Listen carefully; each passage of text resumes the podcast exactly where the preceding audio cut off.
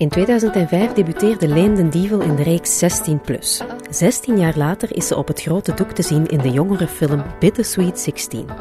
In 2016 leerde het grote publiek haar kennen als Kaat uit Thuis, waar ze mee een lans brak voor transpersonen. Met geëngageerde boodschappen op Instagram steekt ze nu ook regelmatig de jeugd van tegenwoordig een hart onder de riem. Cinevox. Welkom bij Backstory, een podcast die niet alleen over de film gaat, maar ook over de mensen daarachter. Dag Leen. Dag Joke. Hoe is het? Goed. Allee, ja, ik vind dat een moeilijke vraag wel. Hoe is het? Ik vind het een heel uh, raar anderhalf jaar geweest. En nu is het weer raar.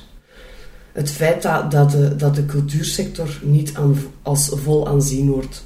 En gewoon heel het gedoe, het werd op mijn gemoed. Ik moet dat wel eerlijk zijn. Dus uh, het gaat zoals het gaat. Mm -hmm. Ik zal het zo zeggen. Ga je veel naar de film? En wel, dat zou ik meer willen doen eigenlijk. Uh, dan ik zou kunnen. En ik ga het liefst van al uh, in de namiddag naar de film en alleen.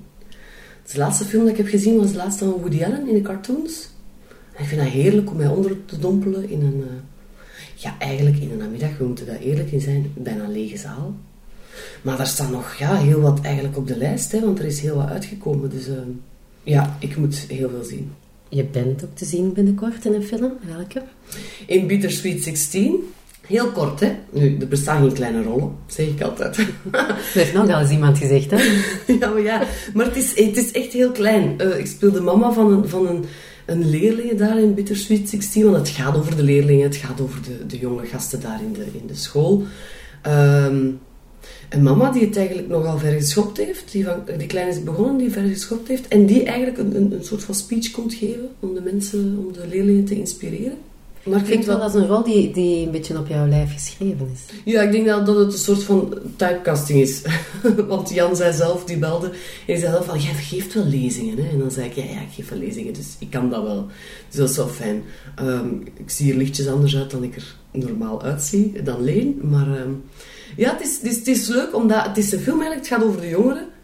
Maar alle acteurs die erbij komen, de volwassenen, zijn wel echt... Ja, ook al is het bijna een soort van edelfiguratie, toch ingevuld door echte, echte acteurs als volwaardige rol. En, um, en wij ondersteunen eigenlijk een beetje. En dat vind ik ook tof, want ik sta achter de jonge gasten. Dus. Dat is wel iets wat, wat duidelijk het worden is, dat jij als ondersteuning van de jeugd mm -hmm. Je ding probeert te doen. Hè? Ja, omdat ik vind dat de jeugd, uh, anders dan wij, het heel moeilijk hebben in deze tijden. Ik vind dat wij in een geweldige Allee, toen was het al moeilijk in onze ogen, hè, maar wij hadden een gewone gsm. Wij zagen niet alles. Wij konden nog dromen van het buitenland, zonder dat we wisten hoe het er echt uitzag. Wij konden nog opkijken naar iemand uh, en, en een beetje verder dromen hoe het zou zijn als we die persoon zouden ontmoeten.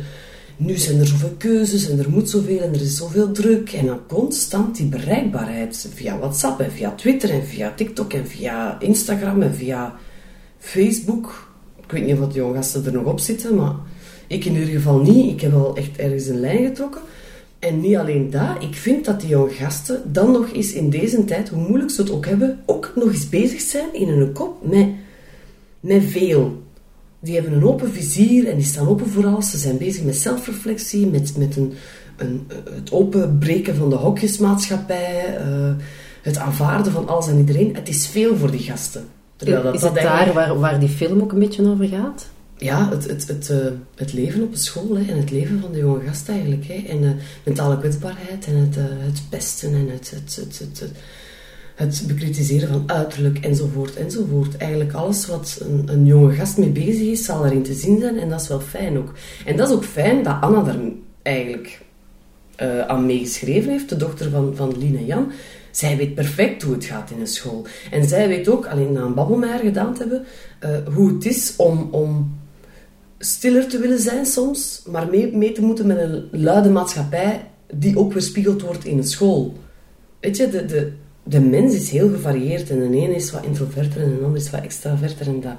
En je moet het wel ergens een goede ruwbouw in jezelf zitten hebben om dat allemaal maar aan te kunnen zijnde ook met een introvert karakter of met een extravert karakter of met een net iets ander uiterlijk, anders uiterlijk of een, iets anders, anders getint, een andere geaardheid enzovoort. En alles is daar echt, ook als je naar de cast kijkt, alles is daar ergens wel, komt daar ergens wel aan bod. En dat vind ik zo fijn. Hoe was jij toen je 16 was? Toen ik 16 was, was ik zeer gelukkig. Ik zat op een school waar ik het zeer goed kon vinden, eigenlijk met alles en iedereen. En ook met wat ik aan het doen was, want ik was toen al woordkunstdrama aan het studeren, dus dat was heel leuk. Ik ontdekte mezelf. De, de, de moeilijke periode bij mij was ervoor. Ik zat op een katholieke school, een heel goede school, heel gestructureerd, waar ik ook echt uh, heel graag zat, omdat ik wel hou van structuur. ik vond naar school gaan gewoon leuk. Maar ik zat daar nog niet op mijn plaats, omdat ik niet kon doen wat ik wou doen. En dat waren toch ergens ja, andere leerlingen dan hoe ik mij voelde. En ik ben iemand, ik zeg mijn mening, dat werd niet altijd geapprecieerd, want dan was het weer Leen die dat zei. En ik, we denken het allemaal. Dus dat was zo opboksen tegen van, mag ik eerlijk zijn of moet ik zwijgen? Of, of ja, zo'n beetje vechten tegen onrecht ook. En ik was mezelf zeer hard aan het, aan het zoeken. Maar pas op, dat stopt nooit, hè, nu nog. Hè. Um, Nee, ja, ik denk dat je nog altijd een, eh, een van het onrecht, uh, of tegen het onrecht bent. Ja, ja, ja. En, en voor anderen, maar ook zeker voor mezelf. Ik, ik, eh, ik, ja, iets wat in mijn buik zit, dat, dat moet daaruit. En, en ik moet mezelf, en zeker in deze, in deze maatschappij met de social media, soms inhalen en, en zeggen van... Nee, Leen, denk het gewoon. Je moet, je moet niet weer degene zijn die dan ergens op de barricade gaat staan. Dus ik kies wel ergens de dingen.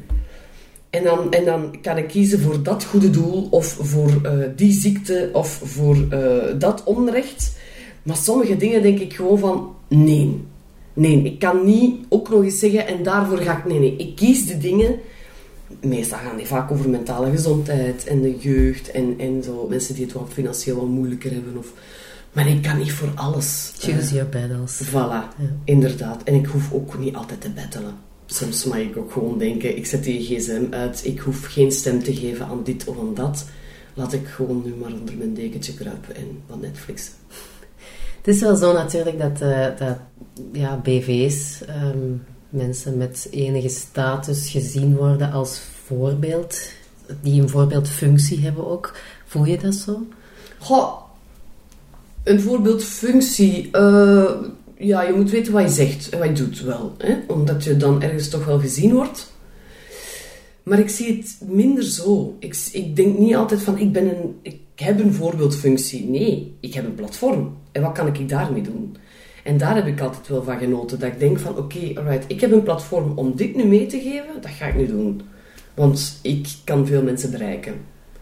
En daar ben ik vooral mee bezig. Maar niet met een voorbeeldfunctie. Ik denk dat ik wel redelijk... Allee, jij kent me nu goed. In de pas loop eigenlijk.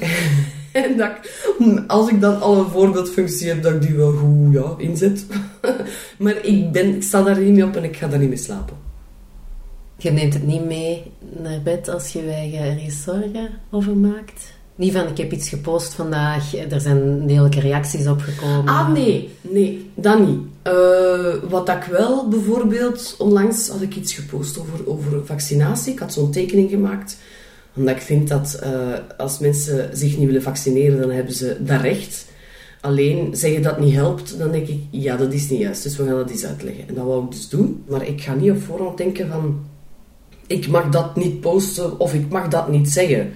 Het is wat ik daarnet zei, choose your battles. Wil ik daar iets over zeggen? Ga ik dan uh, op de voorgrond treden, ja of nee?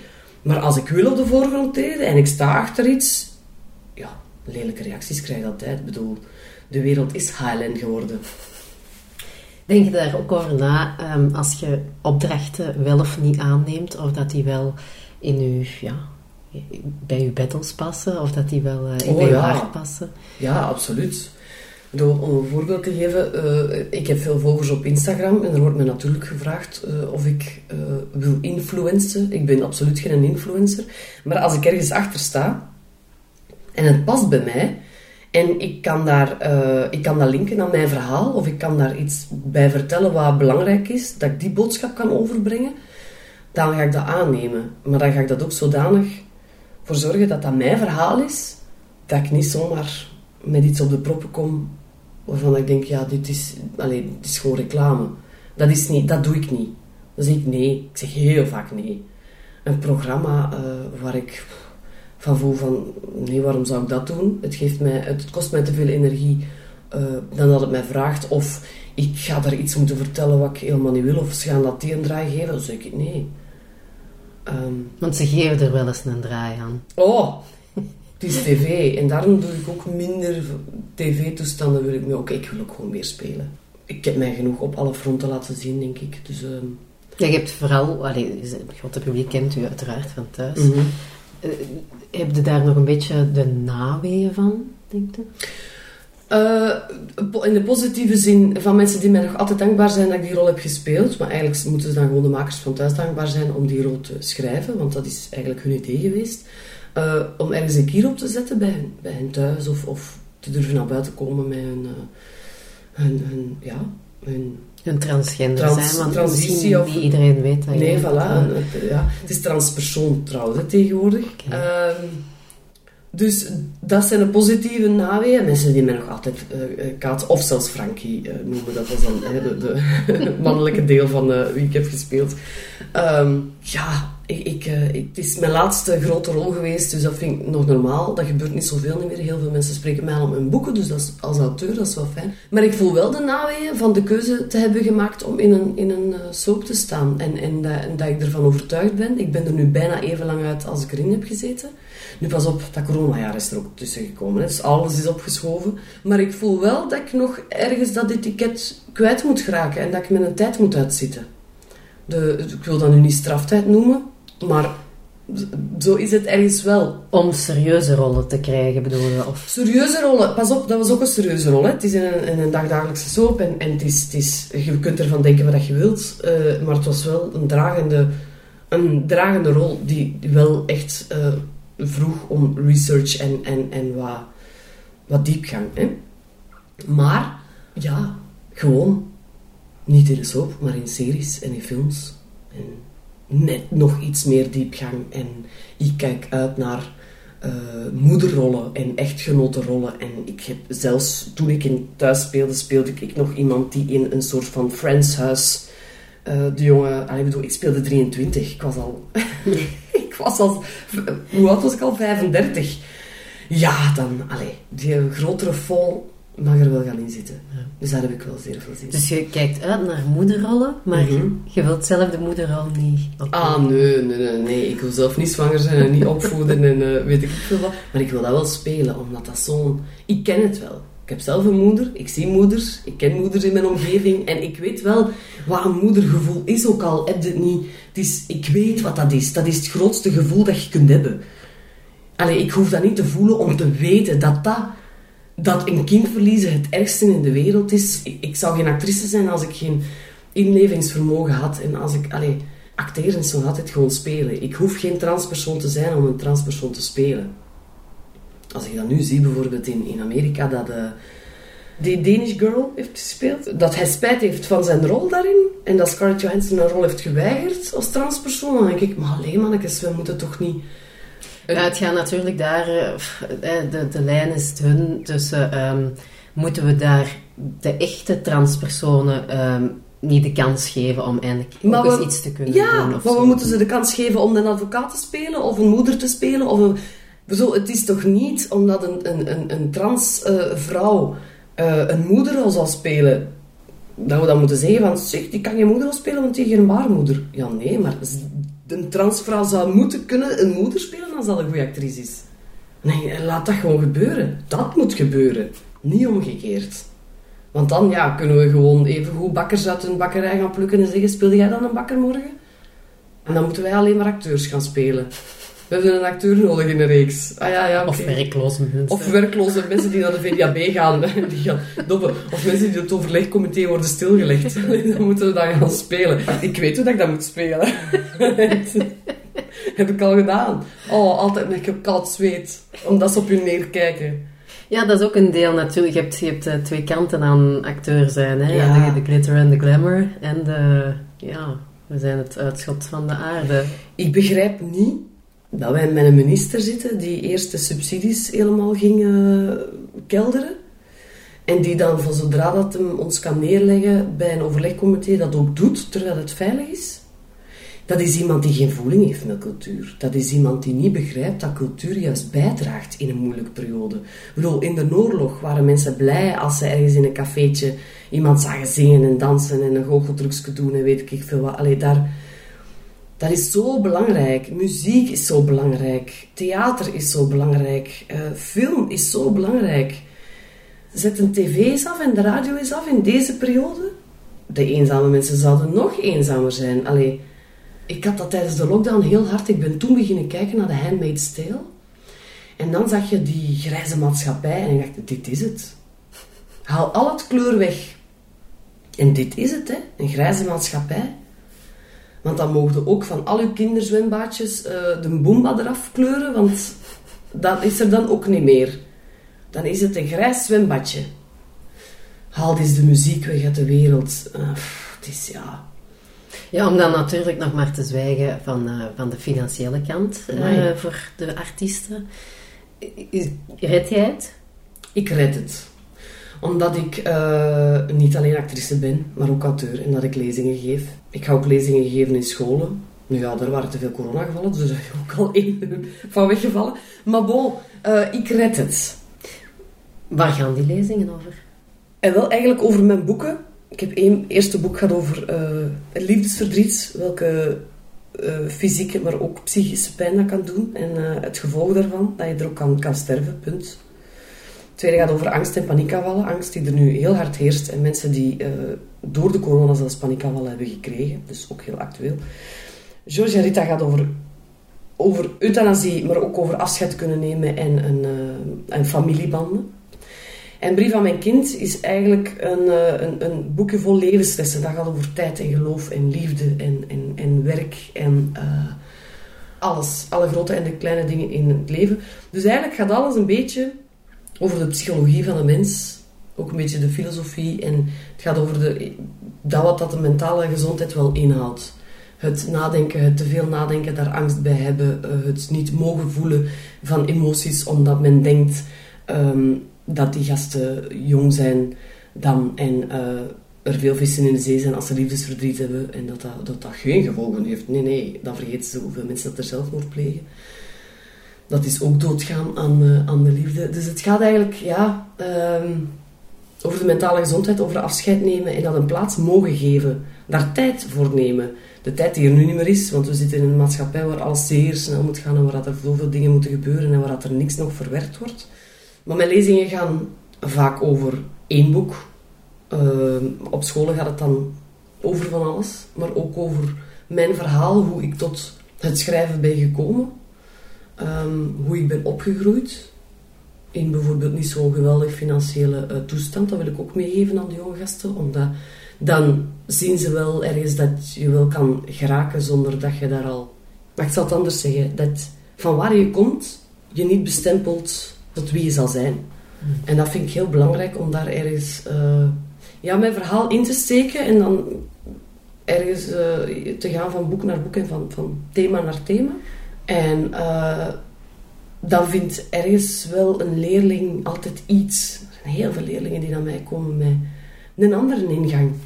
Ah, ik ben mijn uh, grootouders verloren en ik weet niet hoe ik ermee moet omgaan. Ah, mijn ouders hebben het financieel moeilijk. Ah, ik heb kamp met paniekaanvallen. Ik heb liefdesverdriet en ik kan dat nergens kwijt. Uh, ik, ik, ik denk vaak aan de dood. Ik wil er soms niet meer zijn. Allee, zo. Alles. Van alles. Ja, ik fungeer een beetje als psycholoog dan ook eigenlijk wat ik heb gestudeerd, doe ik op die manier. Ja. Dat was uh, psychologie. Toegepaste psychologie heb ik in avondonderwijs uh, gedaan. En mijn bedoeling was altijd van daar les in te gaan geven, eventueel in avondonderwijs zelf, omdat ik dan nog kan combineren dan met het spelen. Maar dat is eigenlijk niet zo gelopen. Ik heb dan mijn boeken geschreven en nu ga ik de lezingen geven. En ik, ik beoefen het niet in de praktijk uit. Dus ik ga wel een luisterend oor bieden en ergens wel raad geven en... Uh, een, een aanzet geven, maar als ik voel van dit gaat mijn beetje te boven, ga ik wel meteen doorverwijzen. En dat zeg ik ook in lezingen op scholen, maar ook in lezingen in cc's en bibliotheken enzovoort. Ga naar een psycholoog. Dat zou eigenlijk al van in de kleuterschool zo moeten zijn. Dat Janneke en Mieke kunnen ventileren over met puzzelstukjes is gepakt. Ah, waarom heeft Janneke dat gedaan en hoe voelt u daarbij? En kunnen we dat misschien met Janneke samen oplossen? dat dat al geventileerd wordt.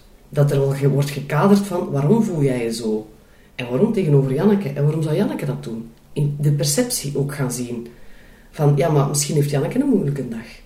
En als je zo kunt ventileren en dingen kunt plaatsen en misschien door middel van altijd te babbelen tegen een psycholoog zelf kunt gaan nadenken van wacht, is dat er nu gebeurd? Hoe voel ik me daarbij? Waarom voel ik me daarbij? Misschien heb ik zelf een slechte dag. Ja, maar dat komt met deze achtergrond. Waarom triggert mij dat zo? Dat eigenlijk al mee te geven. Zou het een Van- optie zijn om, om dat als werk ook te doen? Stel dat uw acteren zou wegvallen. In een school wel, ja. Maar niet echt in, in de zeteltje. Ha, dat, nee, dat spreekt me zo niet aan. Maar wat er mij wel zeer hard aanspreekt, als ik, en dat heb ik wel besloten, dat is wel iets waar ik eh, bij gekomen ben eh, in de coronaperiode, omdat ik op een bepaald moment dacht van, "Ha, ik wil iets doen. Mijn, mijn boeken waren, alleen mijn, mijn George Rita was uit en ik keek op een hele lege periode. Ik had wel zo hier en daar wat job, maar ja, de, de zingeving was een beetje weg. En ik was job aan het zoeken en dacht van, waar word ik nu echt blij van? En ik heb in mijn middelbare school een mevrouw Nadine gehad. En mevrouw Nadine was een opvoedster. En die deed eh, toezicht in de refter, maar ook de studie en ook het secretariaat. Maar als je het moeilijk had, dan ging je naar mevrouw Nadine en ze was er voor jou. En ik denk, ik ben organisatorisch en ik ben er graag voor jonge gasten die bij mij terecht zouden kunnen. Dus dat maakt me blij. Elke keer als ik zo'n vacature in mijn mailbox krijg, dan maakt mij dat blij. Als ik het... eh, ik ging zeggen, als ik het acteren ooit beu ben, dat is niet. Acteren ga ik nooit beu geraken, maar als het voor mij ooit stopt, wat kan. Of ik ben de media misschien beu, dat, dat kan eerder eh, wel iets zijn. ehm, dat ik daarvoor kies. Dat zou niet raar zijn. Opvoedster Leen. Mevrouw Leen. Maar voorlopig is het gelukkig nog niet zo ver. Nee. Wat staat er allemaal op programma? Eh, een stuk voor de Gentse feesten met Tegen de Link gaan we maken. Daar kijk ik wel heel hard naar uit. Daar gaan we in januari zo stilletjes aan mee beginnen. En dan een komedie. Dat gaat in het fakkeltheater doorgaan. Kan ik elke keer met de fiets er naartoe. Ook, ook is leuk om niet te toeren. Hoe ouder ik word, hoe minder ik graag toer. Ik ben graag thuis. of dichtbij huis. zal ik zo zeggen. Ja, en daarna zien we wel. Ja, en film? En wel voorlopig niet. Dus Als je nu zou mogen kiezen, wat is uw, uw droomrol? Eh, Waarin zouden we willen terechtkomen? Wat voor... Ah, ja, als ik, als ik Kom hier dat ik een kus eh, zie, ja, dat is natuurlijk... Ik ga het zo zeggen, ik hou eigenlijk van babbeldingen. Daarom ben ik ook een fan van Woody Allen en stuff. Allee, ik hou van de babbeldingen. Ja, Ik, ben, ja, ik ben niet de actiefilmachtige actrice. Maar de praatfilms, Met een psychologisch ondertoon. Ja. Dus ja, hou ik wel van. zou je het zelf kunnen schrijven? Ik wil dat ooit wel doen, ja. Dat staat nog op het programma. Maak ga er- dat ooit maak doen. een film van, dat is voor ons het interessantste. En wel, voilà, ik, ik ga dat proberen. Ehm, ik ga het ooit proberen en dan zien we wel. Voor een rol? En wel, dat weet ik niet. Ja, natuurlijk zou je eraan denken. Je zou moeten zot zijn als je het niet doet. Maar als het er niet in past, zou ik dat ook niet per se erin pushen. Weet je, als ik nu een rol heb voor een dochter en die is 50, ja, dan moet ik die niet gaan spelen. Maar dan ga ik dat ook niet gaan veranderen en zodanig gaan buigen dat dat iemand van 40 moet zijn. Ah, nee. Nee, dus eh, ja, natuurlijk, graag. We zullen zien wat ik dan ga schrijven. Eh, maar ik ga het in ieder geval eens proberen, want dat wil ik wel gaan doen. Ja. Een beetje de Reese Witherspoon zijn van, de, van België. Zo. En kan dat met de dingen die je al geschreven hebt? Kunnen die verfilmd worden? In principe kan George Rita verfilmd worden. Het is ook heel interessant omdat het vanuit ja, twee perspectieven, maar eigenlijk meerdere, omdat het ook door de kinderen verteld wordt. Dus dan aan de ene kant George, aan de andere kant Rita. Je mocht kiezen welke, welk deel dat je eerst leest. Maar in die delen praten ook de kinderen. Dus in principe zou het ook verfilmd kunnen worden. Waar ik geen rol in zou kunnen spelen trouwens. Dus daar zit mijn eh, leeftijdscategorie eh, niet in. Eh, dus dat zou verfilmd kunnen worden. En ik zou heel nieuwsgierig zijn hoe dat zou worden gedaan, wel. Maar je zou het niet zelf overwegen om het, om het in een scenario te gieten of om het te regisseren. Nee, nee. Nee, dan zou ik het... eh, ik, zou eerder, ik, ik zou eerder wel bij de, cast, eh, bij de casting willen zijn. Omdat ik daar toch ergens wel een beeld van heb. Ik heb daar toch ergens al mensen Wie? in hebben staan. Ja, dat ga ik niet zeggen. ik ga het niet zeggen, ik ga zeggen. Maar ik heb daar wel mensen in. Als jij het nu voor het kiezen hebt van wat voor soort film dat dat wordt, en wie, wie ga ik het regisseren? Oeh, dat weet ik niet. Een actrice, denk ik wel. Of een acteur. Ik vind het heel fijn, want bijvoorbeeld Veerle Bates, hoe dat die mij het smelt. Als ik zo de stukjes zie hoe dat die regisseert, ja, dat vind ik wel fijn. En, en ik heb het ook wel ergens... ja, toch wel in een soort van scènes gegoten op een of andere manier. Ja, ergens is dat wel. Maar kijk naar Kom hier dat ik je kus. Het is geregisseerd door mensen die het helemaal anders hebben aangepakt. Documentaire maken. Ja, wel. Hoe, hoe, hoe tof is dat? Dus het kan mij alleen maar verrassen, denk ik dan. Wat zijn nog grote ambities? Eh, dat. Zelf iets schrijven. Eh, en dan, ja, ik wil heel graag in Nederland werken. Ik vind Nederlanders kei tof. Dus ik zou er wel heel graag een reeks of een film doen. Of, dat zou ik wel heel plezant vinden. Altijd al gewild. Kennen ze jou daar? Maar nee, ze kennen zij mij niet. of het zou moeten dat is goed, mensen hè? Dat is goed. Dat is goed Ja, dan dat om is van goed. uw soap Ja, ja, af te. Ja, ja, ja, absoluut. Ja, dat komt wel nog. Het is zo dichtbij. En ik ben niet goed in talen, maar wel goed in dialecten. Dus dat proberen dat accent wel aan te meten als het moet. Dialecten eh, allerhande of specifiek, want je, je bent van West-Vlaanderen. Ja, allerhande, hè. Ik heb nu toch al in het Limburgs gespeeld en in het Kempisch. Eh Gens is moeilijker, denk ik, omdat dat dicht bij het West-Vlaams ligt. Eh, ja, dialecten ben ik goed in. Als dat fonetisch wordt opgeschreven en ik word ondersteund, dan ben ik daar wel snel in. En nog skills? skills. Eh, als ik een dans aangeleerd krijg, dan kan ik hem. Dus dat is ook wel tof dat ik dat weet. Dat ik er wel ja, een know-how van heb op, op een of andere manier. Kan ik goochelen. Kan Zingen? Een beetje. Weet je, ze kunnen met mij wel wat doen, denk ik dan. Hè. Maar daar mag nog veel meer op. Maar er zal nog veel meer op mijn pad komen. Ik ben 38, Joke. Oh, er kan nog zoveel gebeuren. Maar geen ambities buiten Nederland? Nee, ik kan, ik kan mentale niet. En dat is eigenlijk wel makkelijk. Ik heb ook die ambitie niet. Nee, dat zegt me zo weinig. Ja, als Ries Witherspoon natuurlijk belt, Ja? kan ik je niet nee zeggen. no, I can't. Ja, ehm Bittersweet 16 komt er dus aan. Mhm, Ehm, geschreven door Anna Verheijen. mhm. Over De kleine maatschappij zijn de hun school eigenlijk. En daarin wordt alles weerspiegeld. En daar komen alle kwetsbare dingen wel aan bod.